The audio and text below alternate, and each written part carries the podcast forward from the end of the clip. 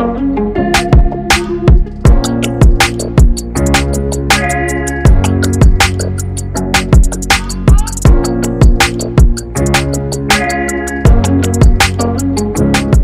Você está ouvindo mais um episódio do podcast sobre neurociências do programa de extensão Sustenta a Vida da Universidade Federal Fluminense. Eu sou Adriano Freitas, pós-graduado em neuroaprendizagem, especialista em neuropsicologia clínica. Neste episódio, vamos bater um papinho sobre o transtorno do espectro autista.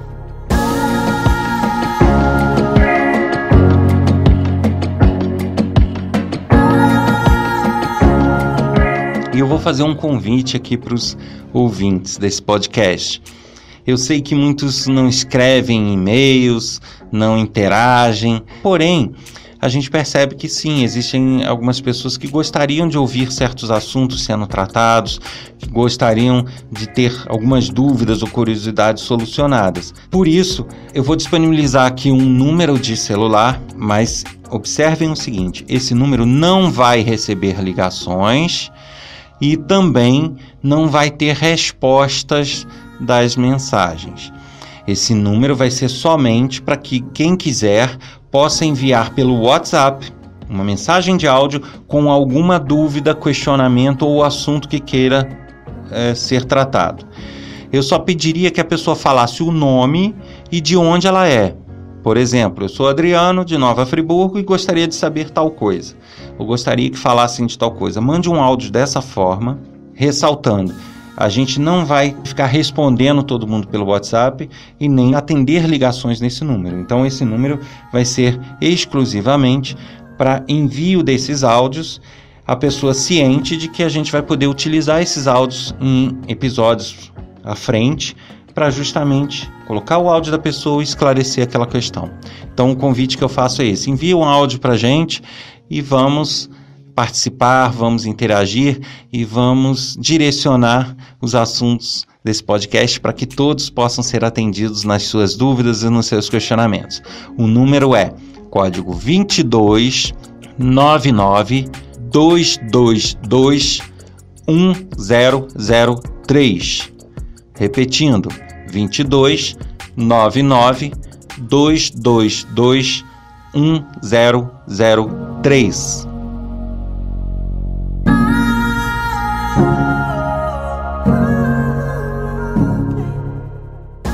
Eu vou falar nesse episódio do TEA, transtorno do espectro autista, e vou trazer algumas informações para aqueles que ainda não conhecem e também para aqueles que conhecem algumas novidades que foram pesquisadas e que já se tem conclusões científicas sobre o assunto. Então, para começar, vamos entender o que é o TEA, o que é o transtorno do espectro autista. É um conjunto de síndromes, transtornos e doenças que levam a pessoa a ter dificuldades na interação social, principalmente, e também na questão da linguagem. Na verdade, ele é considerado assim um transtorno do espectro autista, porque na verdade podem ter tipos diferentes, com origens diferentes, mas que geram sintomas ou comportamentos comuns a várias outras pessoas. E todo esse grupo de pessoas que compartilham desses mesmos sintomas são classificados como autistas. Então, a gente pode ter autistas cujas causas do autismo foram completamente diferentes e que possuem algumas características diferentes entre si. Porém, todos eles têm uma tendência muito forte a ter problemas de interação social, de linguagem e alguns até déficits de aprendizagem, déficits de inteligência. Existem várias síndromes aí, vários transtornos, né? Como eu falei, e uh, eu vou citar aqui alguns exemplos, mas não significa que se resumam a esses. Existem várias é, possibilidades e também várias origens. Então, para a gente entender um pouquinho, existem aqueles que são classificados como síndrome de Asperger. Essas pessoas que possuem a síndrome de Asperger, elas têm uma inteligência normal, elas são capazes de aprender cognitivamente tudo, elas não têm é, dificuldades com o aprendizado. Na verdade, um, uma boa parte das pessoas que possuem Asperger, elas podem possuir um coeficiente de inteligência mais alto que o normal. quando a gente fala normal, é do que a média geral das pessoas. Porque não existe propriamente um normal, né, um número normal.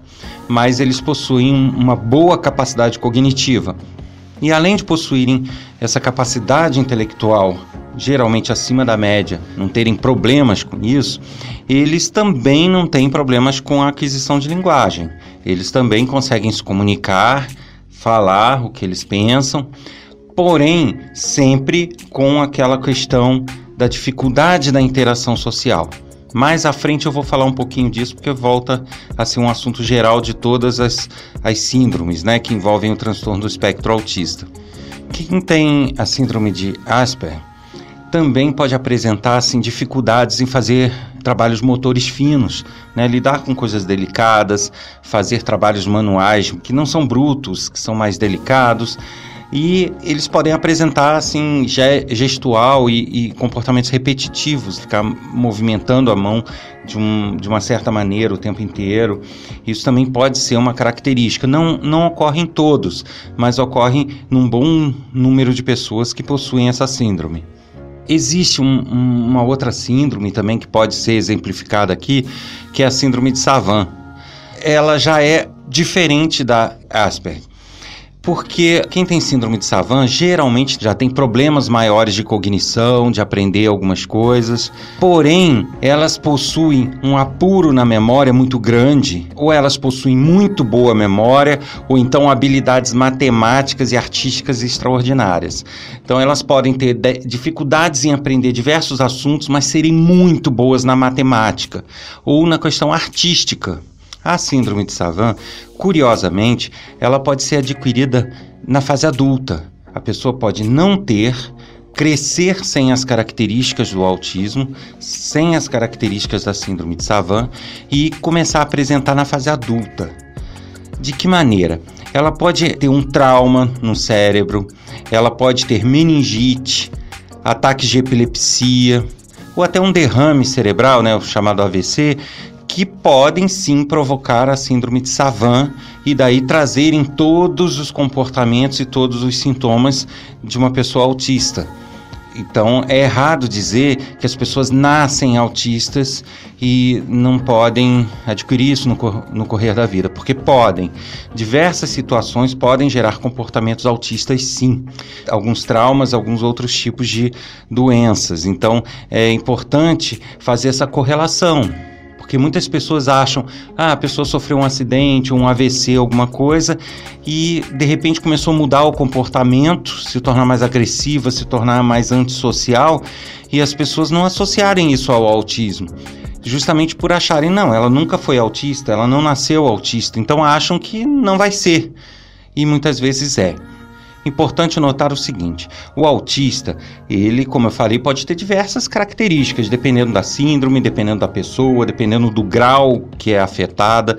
Existem pessoas que têm um autismo mais leve, mais brando, outros mais sérios, mais profundos, mas todos possuem algumas características padrões, apesar de, de terem um espectro amplo de síndromes que geram esses comportamentos. Então, uh, eu vou falar um pouquinho da principal característica, que é justamente a dificuldade de interação social. Essa dificuldade de interação social se dá principalmente pela incapacidade da empatia. Quem já ouviu meu outro episódio falando de empatia, falando dos neurônios espelho, sabe que na verdade o mecanismo de empatia nada mais é do que o cérebro espelhar o comportamento do outro dentro de mim, para que eu possa analisar esse comportamento e daí tirar minhas conclusões e agir de acordo com o que eu estou analisando da outra pessoa. E esse mecanismo de espelhamento, esse mecanismo de analisar outra pessoa deles é, é muito primário. Então, eles não conseguem é, fazer esse tipo de análise, eles não conseguem ter essa, é, essa empatia muito apurada. Então, é comum você ver pessoas que passam por pessoas grossas, pessoas mal encaradas, pessoas que não, não aceitam opinião, pessoas que querem Uh, acham que uma coisa é certa e pronto. Quem for contra ou quem falar contra, ela fala na lata, ela uh, uh, tem até um aspecto meio de ignorante. Quando na verdade, às vezes, é, isso não é uma maldade da pessoa. Isso é a forma como o cérebro dela reage àquelas situações. É importante fazer essa diferenciação, porque algumas pessoas, como eu falei, podem ter é, características brandas. Você não percebe aquele autismo que se vê em filme, né? Da pessoa ficar parada olhando para o nada e se e balançando para frente e para trás. Nem sempre isso é característica do, do autismo. A pessoa ela pode é, ir para uma faculdade, estudar normalmente, ela pode ter uma, uma vida tranquila, normal, mas em dados pontos como esse, a, como a fala com as outras pessoas, o relacionamento ser muito grosseiro, ser muito pouco apurado. E isso sim pode ser uma característica de uma pessoa autista. Ela pode ser autista que estuda, que trabalha normalmente, mas que tem é, muita dificuldade em ser gentil, que tem dificuldade em, em, em se colocar na, na, posição das outras pessoas, de, mediante um sofrimento alheio, dar uma palavra de conforto. Eles não fariam isso. Né? Então eles chegam e muitas vezes são até ignorantes, mesmo vendo que a pessoa está sofrendo, justamente porque eles não têm essa percepção do outro como uh, normalmente se tem. Eles têm uma dificuldade maior nisso. Eles não conseguem fazer análise de como a pessoa está. Então, a, a, muita gente acha que essa, esse, esse falar grosseiro, esse comportamento grosseiro com outras pessoas tem um quê de, de ignorância mesmo, ou de maldade, ou de grosseria. Não, não é isso. É simplesmente uma impossibilidade de análise. Tudo surge daí. Eles não conseguem analisar o contexto e analisar uh, a reação de outras pessoas nesse contexto em que ele está, para daí agir de acordo. Eles têm uma dificuldade muito grande nessa análise. Eles não conseguem entender sentimentos. Eles não conseguem saber se a pessoa está sendo irônica com eles ou não. Então a gente tem que ter certo cuidado ao lidar, justamente por conta disso. De repente, uma piadinha que a gente faça e que todo mundo entende como piadinha, como uma ironia, de repente esse grupo de pessoas não vai entender dessa forma. Vai, às vezes, compreender e, e considerar aquilo como sendo literal. Então a gente também tem que ter uma certa preocupação em lidar com essas pessoas de uma forma é, é, consciente, de uma forma condizente com o problema. Uh, se eu sei que eu estou lidando com uma pessoa que tem a síndrome de Asperger, por exemplo, eu não posso chegar para ela e ficar o tempo todo fazendo piadinhas ou é, ironias. Não, não, digo nem ironias com ela, mas ironias com situações, com política, com nada disso, porque ela vai considerar isso muitas vezes ao pé da letra e vai achar que eu estou falando sério. Então, duplo sentido, essas coisas, eu tenho que ter muito cuidado nessa lida. Da mesma forma que eu preciso cuidar é, é, do subjetivo, né? não ser muito subjetivo no que eu falo, não ser muito ilustrativo, eu tenho que ser mais objetivo e mais literal na forma de me expressar com essas pessoas, eu também preciso, em dados momentos, explicar coisas que eu não teria que explicar para as outras pessoas. Se eu estou prestando um serviço e ela chega para me contratar ou para é, pedir auxílio naquele serviço, muitas vezes eu falar para outras pessoas: olha, não é possível fazer isso porque não vai funcionar, eu tenho que comprar uma peça nova, alguma coisa assim, é o suficiente.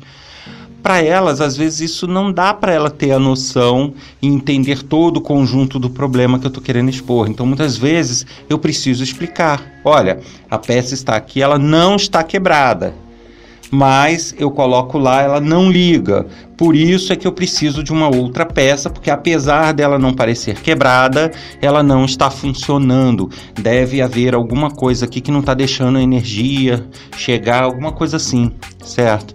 Porque muitas vezes eu falo, ah, eu vou ter que trocar essa peça ela muitas vezes não vai ter aquela compreensão, vai chegar e vai perguntar, mas por que, que você vai trocar se ela está inteira aí?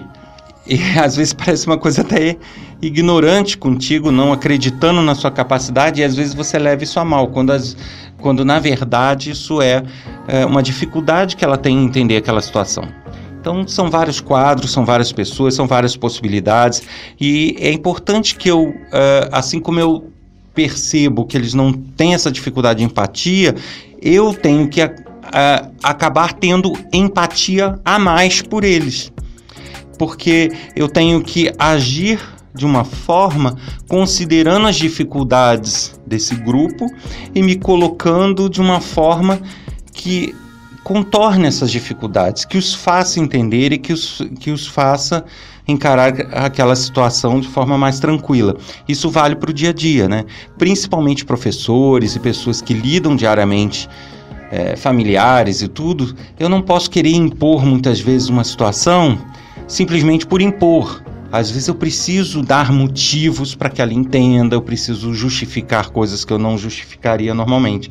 Eu preciso né, me colocar na posição do outro, ou seja, acaba minha empatia tendo que ser maior para que eu possa lidar corretamente e não ter problemas de convivência.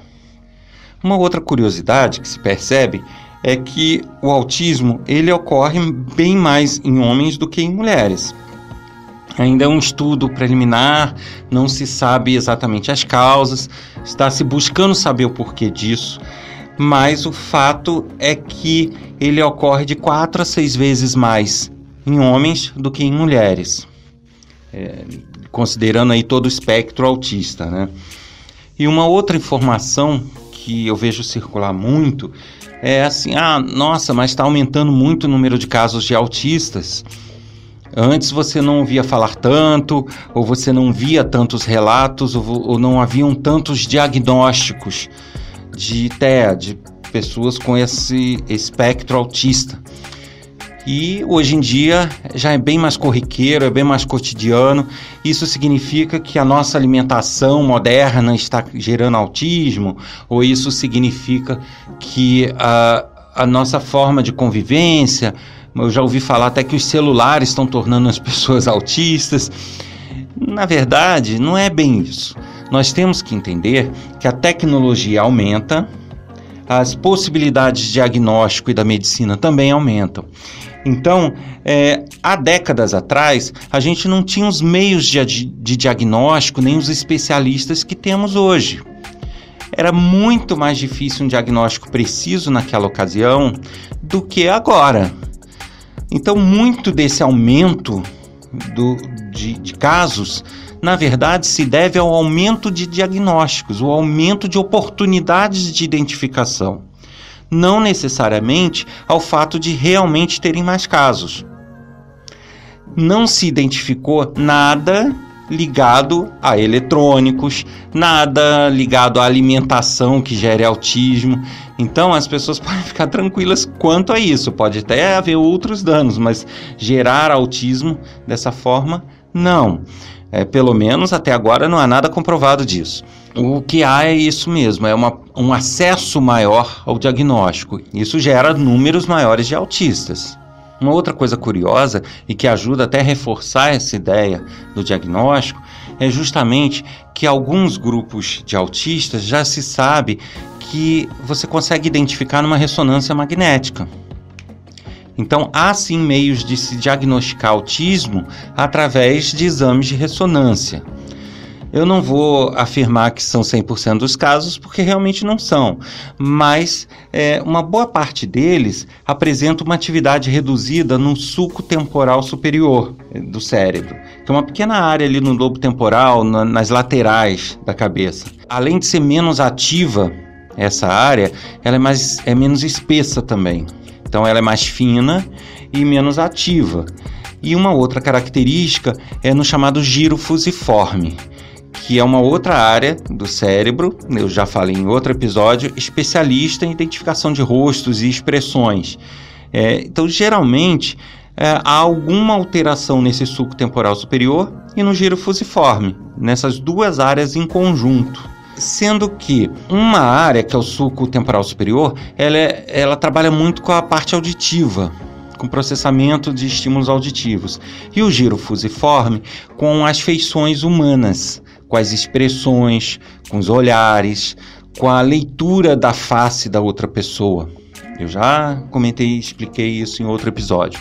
Então, quando associa problemas nessas duas áreas, tá aí o início da dificuldade da percepção do outro e da empatia e de entender as reações alheias. Justamente porque ele tem uma dificuldade tanto no processamento é, do que ele escuta, né, que a pessoa fala, é, da entonação que ela dá nas, na, na, frase, se é uma entonação irônica, se não é, se é bem humorado, se não é bem humorado. Então isso aí está prejudicado, essa área está alterada. E o giro fusiforme é aquele que identifica rostos. E com a identificação do rosto, também vem a identificação das expressões desse rosto se a pessoa está feliz, se está triste, se está ironizando, se não está ironizando. Então, a leitura tanto dos tons e das entonações quanto das expressões das pessoas está muito afetada. Está bem afetada, aí pode ser em maior ou menor grau. Então, isso sugere esses problemas que eles têm justamente de se colocar no, no, lugar do outro, de perceber, né, de ter aquela empatia, além da, do mecanismo dos neurônios espelho também. Então, isso tudo junto, no pacote, formam essas dificuldades de interação. É, como eu falei, é, isso não, nunca vai ser uma regra geral, 100%, porque são vários transtornos, várias síndromes e diversas características. Como eu falei, alguns podem ser até adquiridos na fase adulta, mediante uma meningite, por exemplo. Então a gente não tem como precisar, mas já, já se sabe que num exame de ressonância funcional ou até de ressonância tradicional já se consegue ver alterações nessas áreas e quando são associadas, esse suco superior e o giro fusiforme, você já tem aí fortes indícios de que a pessoa tem um transtorno do espectro autista sim. E até trazendo uma outra curiosidade sobre isso, é, quem tem essas alterações no giro fusiforme em conjunto com esse suco, né, que tem essa característica autista, ela geralmente tem um foco da visão dela diferente quando ela fala com alguém. Geralmente as pessoas quando conversam cara a cara com alguém, conversam muito de perto, tende a olhar a região dos olhos, próximo ao nariz, aos olhos, ao centro do rosto. Essa é o, esse é o principal foco da maioria das pessoas quando conversa cara a cara com alguém. Justamente por uma questão do nosso cérebro de identificar a reação da outra pessoa, de identificar o que, que a outra está percebendo, o que, que a outra está sentindo, para a gente ir é, encerrar a conversa, não encerrar, mudar o rumo, mudar o tom. Então a gente tem essa análise, essa varredura.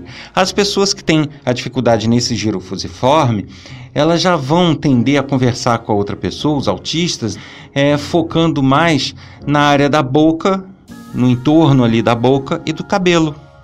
Ou seja, áreas que não têm a ver propriamente com a expressão né? Porque o cabelo não, não, transmite a expressão de a pessoa estar triste ou não. Até o foco dela na leitura da, do rosto da pessoa é, é diferente, então ela não consegue prender o olhar propriamente no olho da pessoa. Alguns grupos até conseguem sem fazer essa leitura, tá? Como, como eu sempre falo, não é 100%. Estou dando características gerais de diversas pessoas que podem se encaixar em um e não se encaixar no outro. E aí as origens. A maioria do espectro autista não é adquirido. É, deixa, é, importante deixar isso claro. Porém, existem esses casos adquiridos sim. A grande maioria surge com a pessoa. A pessoa já nasce autista. Ou, se não nascer autista, nasce com predisposição ao autismo. Por que eu falo predisposição? Porque alguns grupos de autistas, eles só se tornam autistas de fato depois dos 3, 4 anos de idade. Até lá não. Por que isso? O nosso cérebro, quando ele nasce, eu costumo comparar ele a uma pedra bruta que vai sendo lapidada, ou um bloco de madeira que um escultor vai e esculpe esse bloco de madeira. É, ele nasce com mais material e com o passar do tempo ele vai sendo esculpido para gerar o nosso cérebro. Rebarbas são tiradas. É, da mesma forma que um escultor pega um bloco bruto e vai tirando lascas dele para esculpir essa madeira, o cérebro ele nasce com excesso de conexões neuronais, com excesso de sinapses. E quando chega numa certa fase é, da vida, do amadurecimento, ele perde boa parte dessas conexões e se molda para o que ele vai ser quando adulto. Isso, é, existe um, um, nome técnico chamado apoptose neuronal, é chamada poda neuronal também. Né? Pode, vocês podem encontrar com o nome de apoptose ou como poda neuronal, que é justamente esse processo de lapidação do cérebro. Ele ocorre é, ali justamente no, na primeira infância, há uma poda neuronal dessa, onde é, estímulos que foram adquiridos pela criança, coisas que ela fez, que ela foi estimulada, são reforçadas e essas conexões permanecem. E coisas que não foram estimuladas nela, que foi, foi pouco trabalhado pela criança, é, se perde, elas são desfeitas essas conexões ou enfraquecidas. E isso gera uma modelagem do que a pessoa vai ser. Por isso que a gente tanto afirma que a pessoa, a, a primeira infância é muito importante para gerar a pessoa como ela vai ser no futuro. Porque ali é uma modelagem do cérebro. Depois a pessoa pode mudar de comportamento, pode aprender novas coisas? Claro que sim, a gente já sabe disso, já cansa de falar isso. O nosso cérebro é plástico, ele se modifica. Mas em nenhum momento a coisa é tão brutal, tão rápida e tão intensa quanto nessa primeira fase. Uh, as coisas posteriormente são mais graduais, mais lentas, mais penosas para serem mudadas. Mas nessa primeira fase da infância, nessa poda neuronal, a coisa é mais baft, é uma modelagem mesmo. Então, por isso a importância de um bom estímulo nas crianças, ter boas estimulações em diversas áreas, áreas musical, área manual, justamente para ela reforçar essas conexões neuronais e na poda o cérebro dela ser bem modelado. Bem, mas onde eu quero chegar? O foco não é esse. O foco é que alguns autistas, eles nascem, como toda criança, com o cérebro com excesso de conexões. Ele está equiparado com qualquer outra criança, está na média.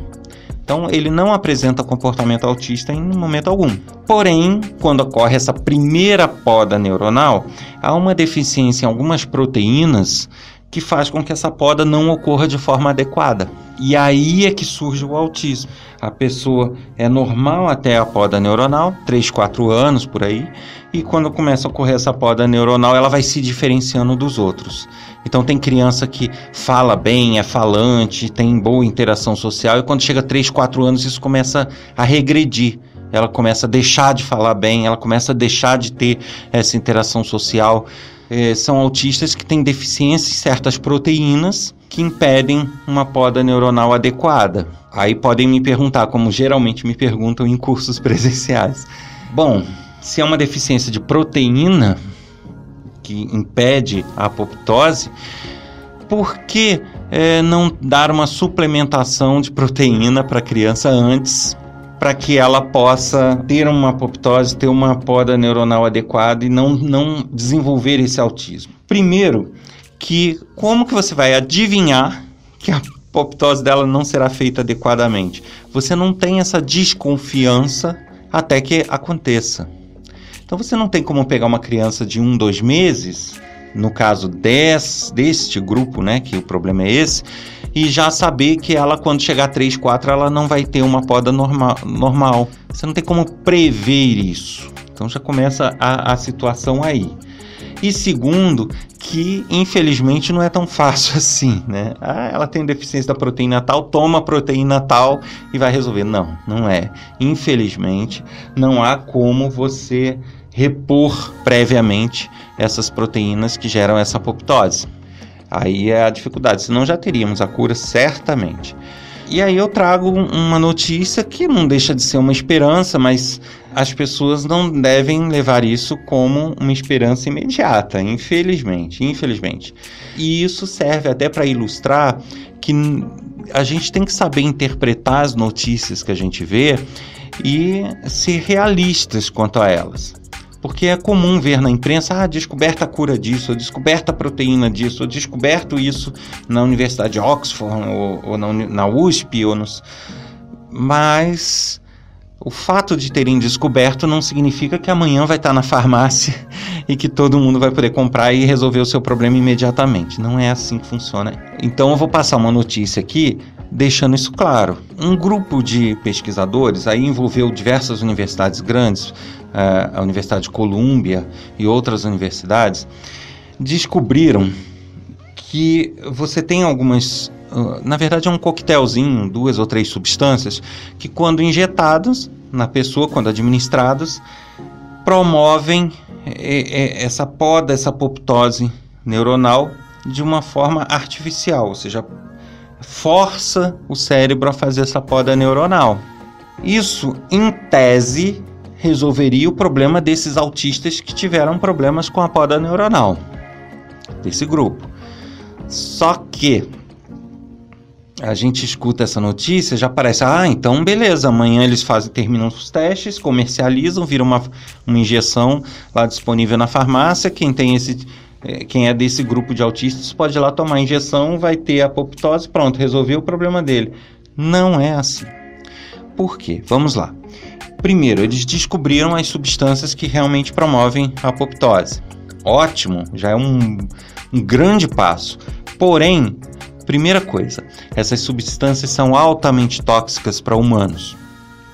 Então, isso significa que administrar essas substâncias você põe em risco a vida da pessoa. Você teria que administrar e ao mesmo tempo dar suporte à vida, porque ela poderia ter parada respiratória, parada cardíaca, intoxicação, uma série de problemas em virtude dessas dessa administração. Então já é um problema grave. Não adianta resolver a apoptose da pessoa e matar ela. Certo? Então é o primeiro problema que eles têm que resolver. Mas eu diria que nem é um problema mais grave, porque isso daí é uma questão de tempo e eles vão certamente conseguir anular o efeito tóxico. É, mas hoje ainda não tem isso. É, segundo, Além do efeito tóxico, nós temos um probleminha aí. Porque a apoptose, a poda neuronal da infância, ela ocorre com base nos estímulos que o bebê teve até ali. Então a criança nasceu, né? Aí foi amamentada, teve estímulos de convívio com a mãe, com o pai, teve núcleo familiar, teve estímulos de brincar com brinquedinhos, controle motor, uma série de estímulos que acompanhou ela desde a saída da barriga da mãe, ou aliás, desde o intrauterino até essa fase da poda. Ok, quando ocorre a poda, como eu falei, todos os estímulos são usados para reforçar as conexões que são usadas. E aquelas que não foram usadas vão sendo eliminadas na poda. Quando você faz uma poda dessa tardia, você pega uma pessoa que já está com 20 anos, com 30 anos, e força uma poda neuronal, a gente tem que entender que os estímulos dela são outros. Você é, tem histórias de vida já. Você já tem outros estímulos até aquele momento que você não teve lá na infância. Da mesma forma, você tem estímulos da infância que não estão mais tão presentes na, na vida adulta. E aí você força uma poda neuronal, o cérebro vai se moldar diferente do que ele se moldaria lá na primeira infância. Então não vai resolver. Vai poder gerar até problemas outros. Então é uma situação difícil. Uh, por isso que eu falo que a gente tem que ter cuidado em interpretar as notícias. É, é difícil é, tentar dar dicas porque as pessoas às vezes têm aquela visão de que seria uma solução mágica. E como eu sempre falo, em neurociências não tem nada muito estalar de dedos, não há fórmula mágica como muitas vezes se prega. Então, são sempre trabalhos né, que exigem é, uma certa rotina, um certo, uma certa persistência para que se obtenha algum resultado. Mas uma, uma dica que, que é, eu não vejo muito ser dada para autistas e que eu acho que é um caminho, vale a pena tentar, que é o seguinte: trabalhar bastante com o emocional. Aí você me diz, poxa, mas com autista, se ele não é capaz de entender emoções, ele não é capaz de, de trabalhar essas emoções, por que isso? Veja bem, num grande grupo de autistas, a dificuldade propriamente não é sentir, não é ficar triste, não é ficar com raiva e não é ficar alegre. A dificuldade não é o sentimento é a compreensão desse sentimento é dele e dos outros e a interação com os outros. Isso é às vezes muito fundamental. Mas eles conseguem sim sentir. Só que esse caminho, essas ligações que o cérebro faz entre o entendimento e o sentimento, elas são muito complicadas. Elas muitas vezes não existem, existem de forma precária. E aí é que está o grande problema. Quando você começa a conseguir despertar sentimentos neles, você começa a ter melhoras em diversos aspectos. Considerando que o nosso cérebro é plástico, nosso cérebro, quando ele não consegue um caminho de estímulo, ele usa outras estruturas do cérebro para fazer aquele mesmo trabalho, então você consegue modelar no cérebro um, um trabalho persistente e muito ligado a emoções pode trazer progressos em diversas questões em termos de relacionamento, em termos de empatia desse grupo. Ressalto, eu não estou dando fórmula mágica nem dizendo que eles vão se curar ou vão se tornar outra pessoa, mas eu estou dizendo que de forma muito persistente eles podem aos poucos começar a entender coisas que eles não estavam entendendo, começar a, a agir um pouco diferen, eh, diferente né, nessas interações sociais. Eles podem não chegar ao que a média das pessoas chega. Eles podem não ter aquela interação maravilhosa, mas se houver qualquer tipo de progresso, já é uma vitória. Então, é, a, a dica que eu deixaria aqui é isso: é tentar sempre que possível trabalhar emoções, o que ele gosta, o que ele não gosta, e, e trabalhar muito isso. Né? As coisas que ele gosta, focar muito e, e ressaltar e, e, se apegar e fazer coisas é, da forma que você percebe que ele gosta. E as coisas que ele não gosta, de repente tentar trabalhar e tal para mostrar outras coisas que são ruins. Então você pode começar a associar o que é ruim ele fazer com as coisas que ele não gosta o que seria bom que ele fizesse com as coisas que ele gosta. E daí você ir modelando muito aos poucos o comportamento dele com base no que ele sente das coisas. O pouco que ele entende de sentimento, ele pode de repente sentir uma euforia e sentir uma alegria e não conseguir compreender isso. Mas é, a sensação agradável ou desagradável ele vai ter. Então, de repente, você puxar essas sensações agradáveis e desagradáveis de coisas que ele repudia, que ele não gosta e, coisas que ele gosta, para outras atividades, para que ele vá associando e com isso consiga compreender melhor o mundo ao redor dele. Repetindo que, tem, que isso é um trabalho de paciência, de persistência, mas que pode sim gerar algum tipo de resultado.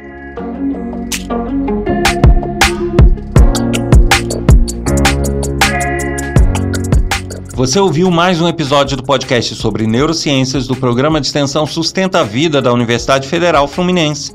Meu nome é Adriano Freitas, pós-graduado em neuroaprendizagem, que é neurociência aplicada à educação, especialista em neuropsicologia clínica. Para escrever para a gente com dicas, sugestões, críticas, elogios, basta enviar um e-mail para podcast@sustenta-vida.com. Encontro vocês na próxima semana. Até lá.